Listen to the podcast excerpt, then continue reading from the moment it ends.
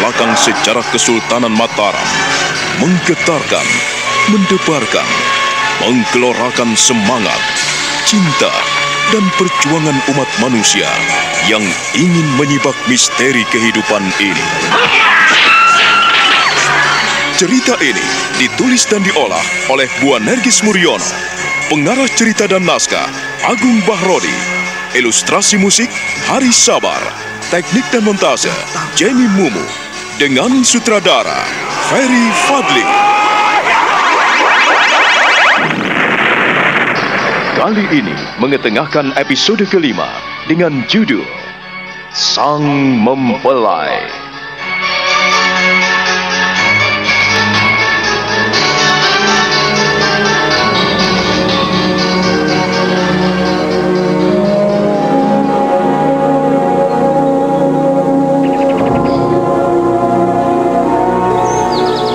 Haji Sukmo timbul semangatnya, jantungnya berdetak makin cepat.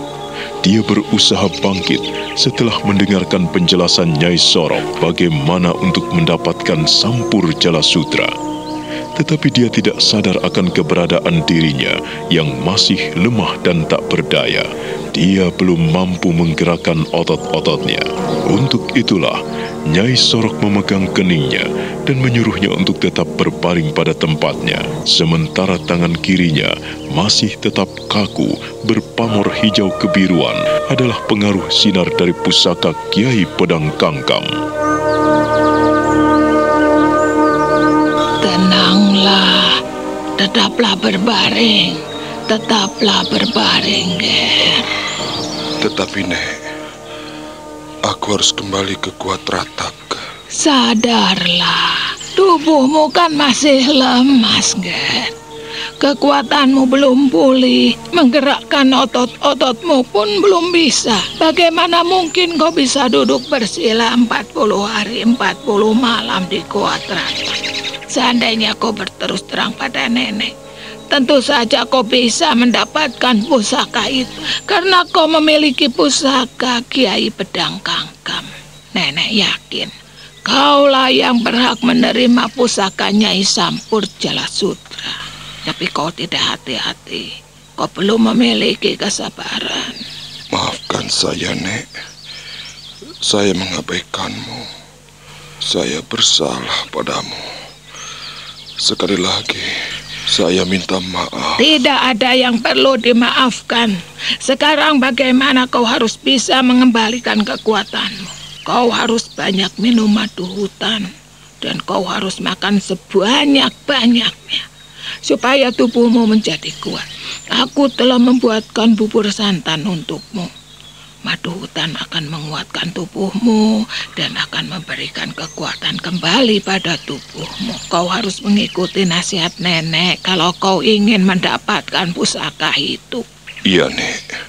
Saya berjanji untuk mengikuti nasihat nenek. Nah, untuk mengembalikan kekuatan tubuhmu, kau harus izinkan dan relakan nenek mengeluarkan pusaka Kiai Pedang Kangkam dari tubuhmu. Atau kau keluarkan sendiri. Kau tidak boleh menjadi rangkanya untuk sementara waktu. Nenek harus mencabutnya harus mengeluarkan dari rangkanya agar kau segera pulih. Ya. Tapi Nek, pusaka Kiai Pedang Kangkam tidak boleh disentuh oleh siapa pun juga, kecuali diriku sendiri. Aku tidak bisa mengabaikan nasihat yang tayu. Pusaka ini adalah taruhan jiwa dan ragaku. Aku tak mungkin mengizinkan nenek menyentuhnya. Oh, kalau begitu nenek tidak bisa memaksamu. Terserah bagaimana caranya agar kau bisa mengeluarkan pusaka Kiai Pedang Kangkang. Karena nenek tidak mungkin mengobatimu selama kau belum mengeluarkannya. Keluarkanlah dan simpanlah di tempat yang aman agar nenek bisa mengobatimu dengan baik. Aji Sukmo mendengarkan apa yang diinginkan oleh Nyai Sorok. Ketika tubuhnya berangsur-angsur pulih kembali, maka dia berusaha menanggalkan pusaka Kiai Pedang Kangkam yang menjadi satu di tangan kirinya. Pada suatu malam, Dia duduk bersila di dalam gubuk itu untuk mengeluarkan pusaka Kiai Pedang Kangkam. Di malam yang hening itu, Aji Sukmo duduk bersila, berusaha menguatkan tubuh dan menguatkan batinnya. Kiai Pedang Kangkang, maafkan aku. Untuk sementara ku tanggalkan dan kulepaskan dirimu dari orang kamu yang tak berdaya ini. Maafkan aku karena aku melakukan kesalahan kepadamu hingga membuatmu sengsara. Maafkan aku, Kiai.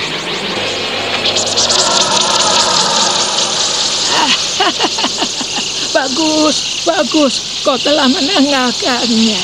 Oh, baru kali ini nenek melihat suasana terang benderang yang menyejukkan mata di dalam gubuk mungil nenekmu. Memang benar, ketika Kiai Pedang Kangkam keluar dari warangkanya dan ditancapkan Aji Sukmo di tengah ruangan gubuk kecil itu, maka ruangan gubuk mungil yang gelap gulita itu berubah menjadi terang benderang menyejukkan. Sinar hijau kebiruan itu menerangi tempat Nyai Sorok. Gubuk mungil itu menjadi cerah sekali. Apabila dilihat dalam kegelapan malam, maka di rumah itu nampak bagaikan suasana istana kristal hijau.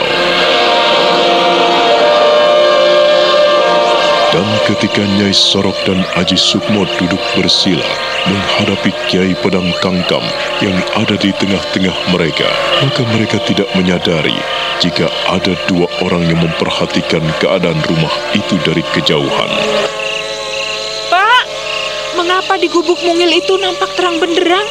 Ada cahaya hijau kebiruan di sana dan bagaikan lampu ajaib. Kau tidak boleh mendekatinya. Ayo pulang, pulang. Malam-malam mengganggu orang saja. Jangan dekati rumah penyihir. Lalu, eh, eh, Bapak sendiri bagaimana? Bapak kan keluar. Sunti tidak berani tinggal di rumah sendirian, Pak. Jangan tinggalkan Sunti, Pak. Sunti tidak mau ditinggal sendirian. Kau memang manja sekali. Aku tidak suka mempunyai anak manja. Ayo pulang, pulang. Jangan mengikuti bapakmu saja. Ngintil terus. Ayo pulang.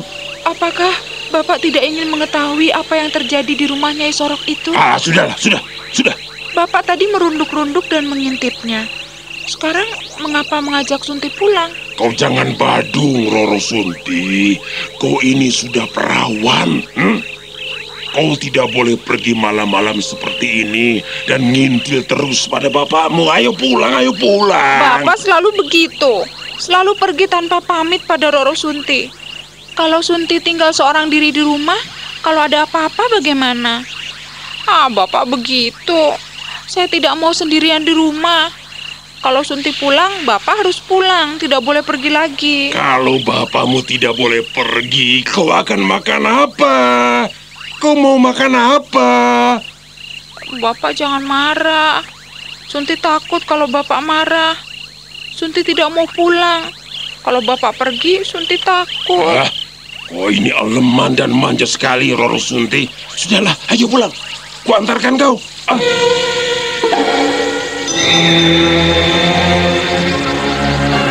Ki Serenggi lalu menggiring dan menyeret anak gadisnya pulang ke rumahnya. Roro Sunti seperti mau menangis. Dia sungguh kesal menghadapi ayahnya yang selama ini bekerja sebagai perampok, sebagai penjahat yang disegani orang-orang di Teratak. Perbuatan Ki Serenggi memang amat jahat, sebab pekerjaannya selalu merugikan orang lain. Dia tidak disenangi oleh tetangga-tetangganya dan masyarakat di seputar Teratak. Sementara itu, Nyai Sorok dan Aji Sukmo masih khusyuk duduk bersila di dalam rumah mereka. Dalam gubuk mungil itu, Kiai Pedang Kangkam semakin menampakkan pamor saktinya. Coba sekarang ulurkan tanganmu kepadaku. Ulurkanlah. Nenek mau mengurutnya. Nenek harus memborainya dengan ramuan-ramuan obat yang telah nenek siapkan. Kalau tidak, maka kau tidak akan menjadi rangka yang baik. Nek, maafkan atas kelancangan dan kesalahan saya. Saya melangkahi nenek. Sehingga saya mendapat hukuman dari Yang Maha Kuasa. Maafkan saya, Nek. Oh, syukur apabila kau ingat. Oh, tapi sekarang yang lebih penting lagi, bagaimana kau segera sembuh, ya? Kalau sudah sembuh dan kuat kembali, saya boleh mengambilnya, Nek. Untuk sementara waktu, jangan kau pikirkan dulu. Segala sesuatu ada waktunya.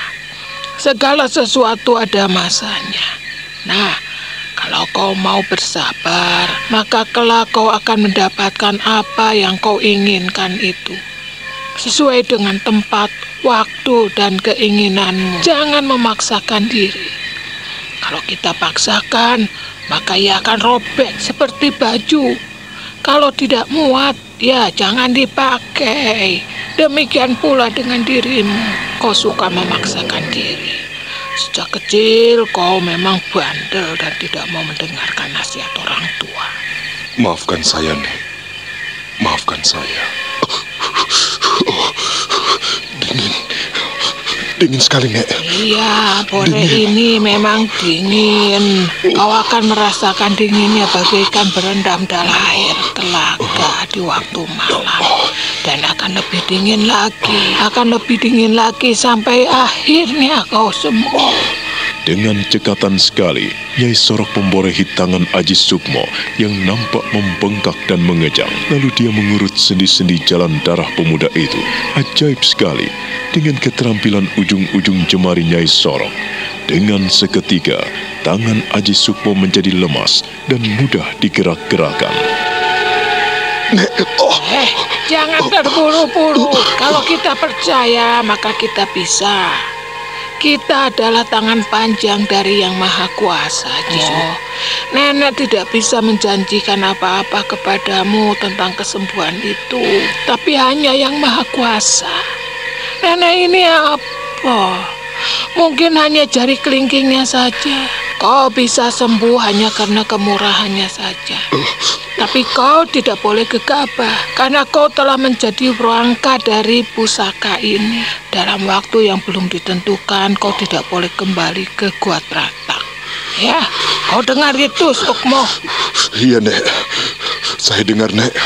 Saya akan patuh kepadamu, Nek. Kalau kau tidak mematuhi nasihat nenek, maka jangan menyesal apabila kau tidak bisa menjalankan amanat gurumu. Kita Yu itu teman baikku.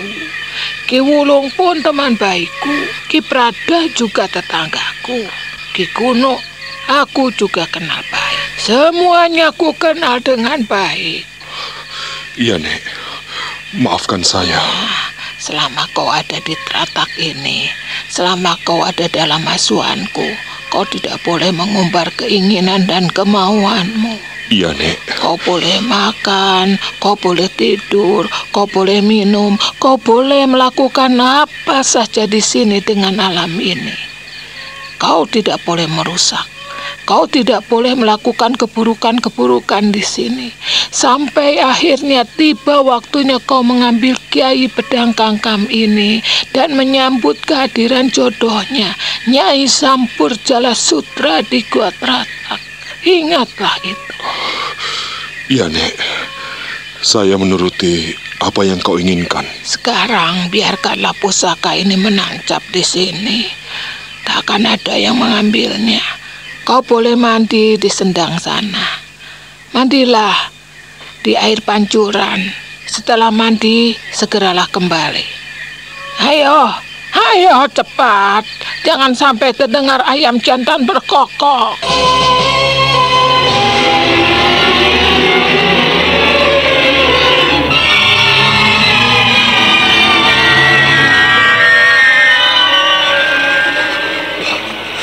Dingin sekali. Dingin.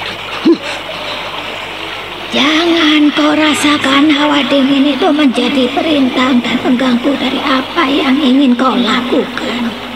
Kau harus menikmati rasa dinginnya air telaga itu. Air pancuran yang menyentuh kulitmu. Mandilah hingga bersih. Berendamlah di sana. Berendamlah dan sucikan tubuhmu. Sukmo berendam di dalam air perigi itu. Dia menyelam cukup lama. Dan ketika dia muncul dari dalam air, dia terkejut karena saat mengusap wajahnya dan membuka matanya lebar-lebar, apa yang terjadi?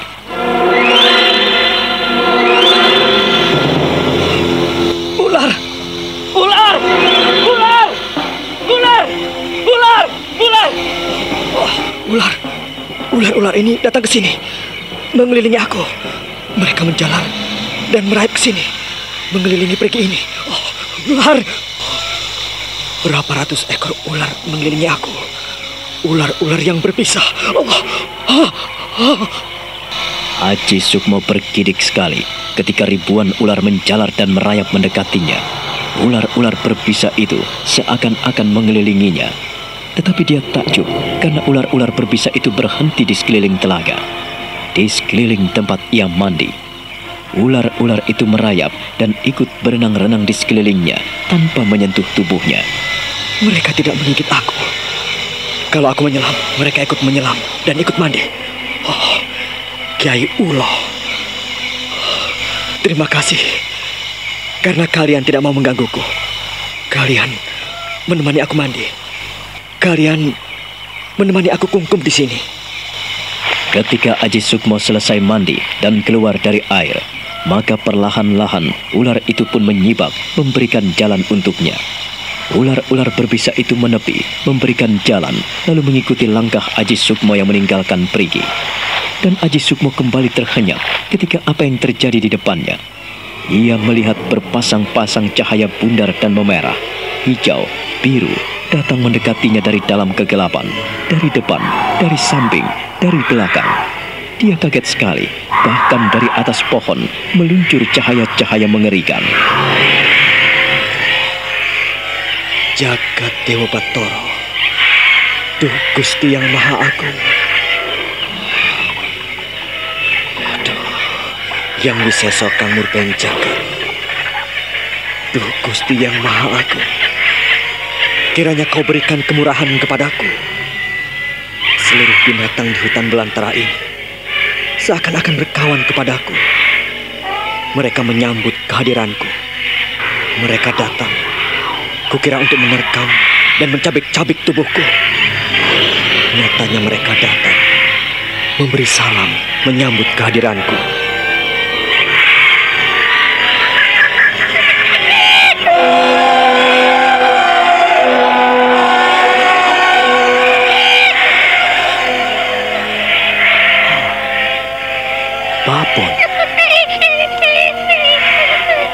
Babon?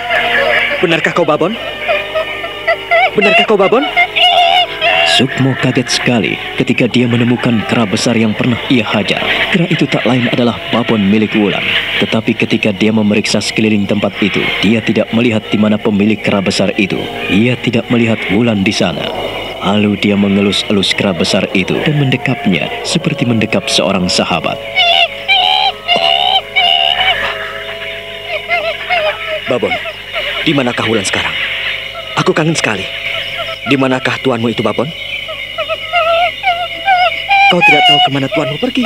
Wah, sayang sekali kalau begitu. Lama sekali aku meninggalkannya. Lama sekali aku melupakan tuanmu. Wulan. Di manakah kau sekarang? Sukmo melamun. Dia merenung. Dia dikelilingi binatang-binatang liar. Seluruh satwa hutan nampak akrab dengannya mengelilinginya saat ia memeluk dan mengelus-elus kepala kera babon yang ada di dekatnya, sambil membayangkan bagaimana dia melihat Wulan ketika ia kecil. Dia memikirkan bocah itu, memikirkan Wulan sahabat karibnya. Sementara saat ini, Wulan yang sedang dipikirkannya sudah ada di Ponorogo. Wulan, aku mempercayakan kepadamu agar kau memimpin anak-anak muda di sini. Terus terang, kami kagum melihat keterampilanmu. Terima kasih Kanjeng Dipati. Terima kasih atas kepercayaan yang telah Tuhan berikan kepada saya.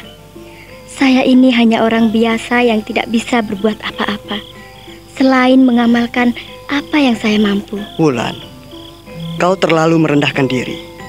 Kau adalah seorang pendekar andalan yang dimiliki Ponorogo. Kau tidak boleh pergi dan bertualang lagi. Aku melihat kiprahmu di dunia kependekaran. orang-orang Ponorogo ini telah membicarakan dirimu. Jadi kau tidak boleh mengabaikan apa yang menjadi keputusan pemerintah. Iya, Kanjeng Adipati. Saya akan berusaha menjalankan perintah Kanjeng Dipati. Tetapi apabila ada kekurangan, hamba mohon maaf. Wulan, mulai saat ini kau bisa tinggal di pura istana kadipaten ini. Kau bisa memanfaatkan segala perlengkapan dan fasilitas yang ada di kadipaten ini. Kalau kau perlu apa-apa, tinggal memanggil Biung, Emban. Bilanglah kepada mereka, dan mereka pasti akan melaksanakannya untukmu. Dan kalau kau butuh tenaga bantuan para prajurit, kau pun bisa menggunakannya seperti yang kau inginkan. Sebatas kau membutuhkannya untuk keperluan istana kadipaten ini. Istana Ponorogo ini cukup luas, dan wilayahnya pun meliputi empat kadipaten yang lain. Aku dipercaya Kanjeng Sinuwun Adimas Prabu Nyokrawati. Dia percaya penuh kepadaku, dan Ponorogo telah menjadi jaya, menjadi ramai. Iya, Kanjeng Dipati. Hamba tahu hal itu. Hamba berjanji untuk mengabdikan seluruh jiwa raga hamba untuk negara. Tetapi hamba mohon, apabila ada kekurangan dan kelemahan hamba, hamba mohon maaf. Terserah kepadamu, Wulan. Yang penting di sini, kau tidak merugikan orang lain. Dan yang penting, segala keterampilan dan kelebihanmu, kau bagikan kepada anak-anak muda yang belum mengerti aturan dan tata cara. Kau adalah pendekar sakti Mandraguna. Kau adalah pendekar pilih tanding yang kucari. Eh, tempat tinggalmu ada di sana. Prajurit, Hamba Kanjeng Dipati. tolong kau tunjukkan ke istana Kaputren tempat tinggal Wulan. Jangan sampai apa yang dibutuhkannya, apa yang diinginkannya menjadi kurang. Kau harus melayani sebaik-baiknya. Hamba Kanjeng Dipati. Segeralah hantarkan Wulan ke sana. Begitulah saat ini Wulan berada di Ponorogo di bawah pemerintahan Adipati Jayorogo yang telah dipercaya oleh Sang Prabu Nyokrawati menguasai daerah Jawa Timur. Sementara itu, Haji Sukmo masih termangu sambil mengelus-elus kepala babon. Dia masih dikelilingi satwa liar hutan teratak. Satwa liar itu berbaring di tanah, mengelilingi Haji Sukmo yang duduk merenung sambil mengelus-elus babon yang amat akrab dengannya.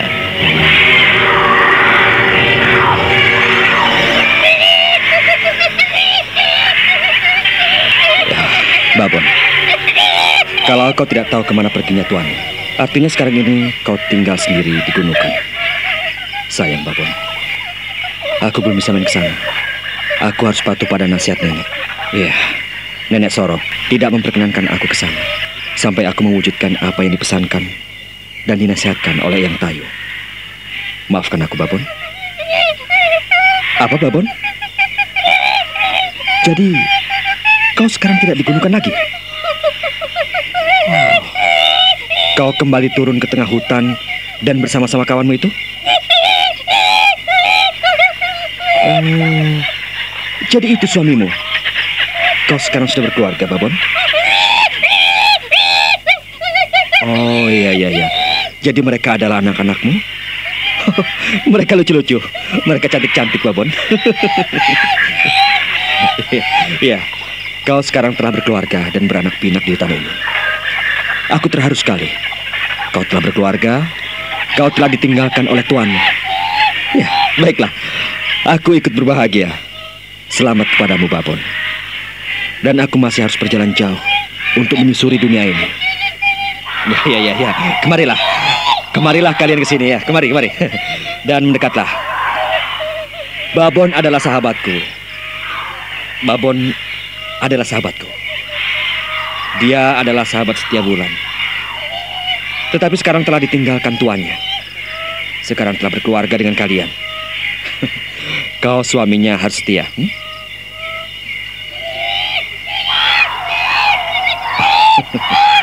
ya, aku bahagia sekali melihat kau bahagia, Babon. Kau pintar merawat suami dan anak-anakmu. Kau telah beranak pinak. Mudah-mudahan kelak aku seperti kalian beristri, dan beranak pinak. Tapi saat ini, aku belum berpikir ke sana. Karena masih banyak tugas dan kewajiban yang harus kulakukan.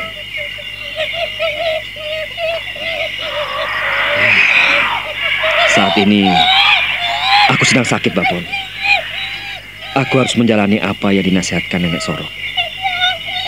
Aku telah melakukan kesalahan besar di sini.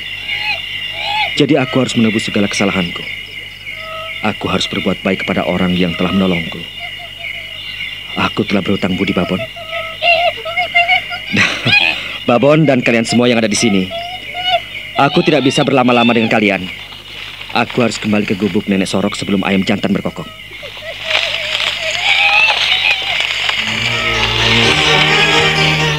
Haji Sukmo kemudian melangkah meninggalkan binatang-binatang liar penghuni hutan teratak itu.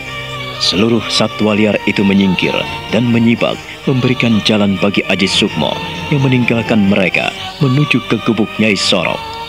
Binatang-binatang itu mengiring kepergian Aji Sukmo seperti melepas sahabat-sahabat mereka.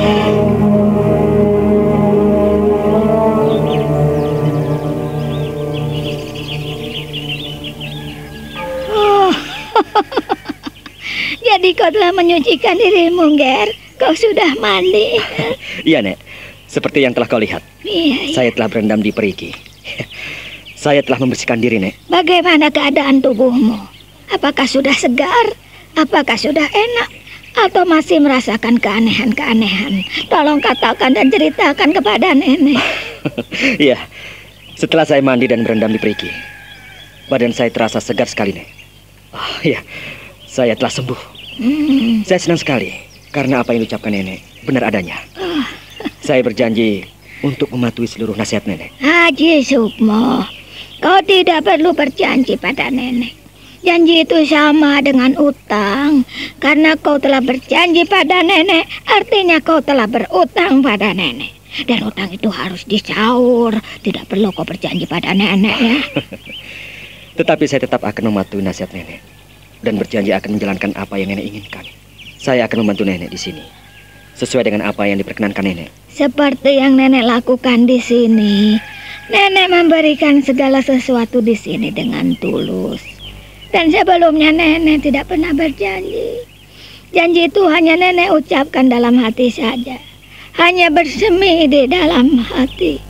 Janji untuk memberikan yang terbaik kepada sesama nenek. Ya, bagi nenek, lebih baik langsung mempraktekkan dan memberikan sesuatu buat sesama nenek daripada berjanji. Tetapi hanya di mulut. Ingat-ingatlah itu, Nger. Iya, Nek. Saya tahu itu. Saya memang akan melakukan apa yang terbaik untukku dan untuk nenek. Bagus, bagus sekali. Janji adalah utang. Jadi kita tidak boleh mengumbar mulut kita dengan janji-janji manis. Karena janji-janji manis itu apabila tidak kita penuhi, bisa menyakiti hati sesama kita. Dan sakit hati itu akan menjadi beban sepanjang hidupnya. Iya, Nek. Maafkan saya. Saya tidak berjanji. Tetapi saya akan melakukan yang terbaik buatku dan buat sesamaku.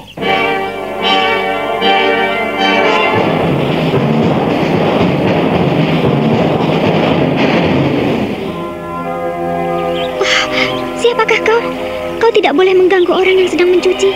Pergilah dari sini sebelum orang-orang kampung mengeroyokmu. Aku tidak akan mengganggumu.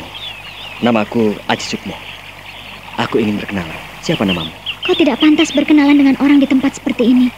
Kalau kau ingin berkenalan dengan orang, datanglah ke rumah. Oh, begitu. Di manakah tempat tinggalmu? Ah, tidak tahu diri. Hei, tunggu!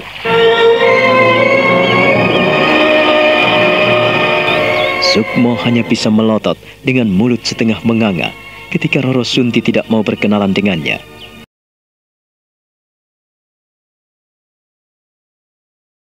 Aji Sukmo menggeleng-gelengkan kepalanya Lalu dia melangkah pulang ke gubuk Nyai Sorok. Apa yang kau pikirkan lagi, Nger? Kau melamun saja dan cengar-cengir sendiri. Hah? Dia adalah anak Isranggi. Oh, jadi nenek memperhatikan saya? Oh, iya, kau jangan berhubungan dengan gadis itu. Kenapa, Nek? Sekali lagi dengarkan nenek. Kau jangan bergaul dengan bocah itu kalau tidak ingin celaka. Nek. Roro Sunti adalah anaknya Kisrenggi. Kisrenggi itu perampok. Berandal. Kecu. Kau tidak boleh bergaul dengan anak perampok. Nek. Yang merampok kan ayahnya. Apakah dia juga jadi perampok perempuan? Roro Sunti juga ikut merampok, Nek? Nenek tidak tahu. Tapi nenek tidak suka kau bergaul dengannya. Kau jangan menyesal kalau nanti kau akan menderita. Kalau kau tetap bergaul dengan gadis itu, terserah nenek tidak tahu. Uh, Nek, saya jadi tidak tahu. Saya belum berkenalan dengan gadis itu. Saya hanya menegurnya ketika gadis itu sedang mencuci. Tetapi sayang, gadis itu buru-buru meninggalkan saya ketika saya mendekatinya. Sudahlah, jangan dipikirkan. Kau tidak perlu memikirkan gadis itu dan jangan berhubungan lagi dengannya. Kau nanti akan menyesal. Sukmo menjadi termenung sejenak dan berpikir. Dan justru dia ingin tahu rahasia seorang gadis cantik yang bernama Roro Sunti yang tidak mau berkenalan dengannya. Dia menjadi penasaran. Sementara Roro Sunti berlari-lari kecil menuju rumahnya. Ketika sampai di rumah, dia pun terduduk dan meletakkan keranjang pakaiannya di atas bangku.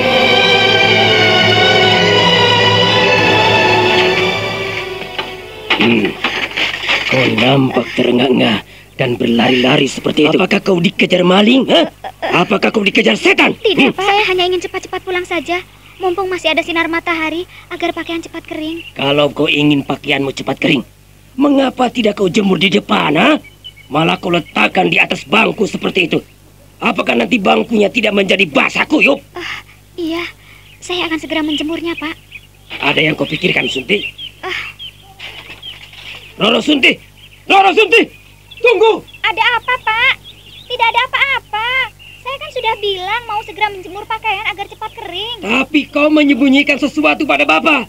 Kau tidak boleh mengabaikan orang tuamu, ha? Kau jangan membodohi ayahmu. Kau jangan bohong, Rara Sunti. Siapa yang bohong pada Bapak? Saya kan mau cepat-cepat merentang pakaian agar lekas kering, Pak. Sudahlah, jangan memikirkan saya. Atau Bapak mau membantu saya? Bantu saya yuk, cepat. Eh, Malah menyuruh orang tua. Perempuan macam apa kau ini? Hah? Kau ini bagaimana? Hah? Ah, sudah sana, sana. Jemur ya. Tetapi nanti kau ke sini. Temuin bapakmu.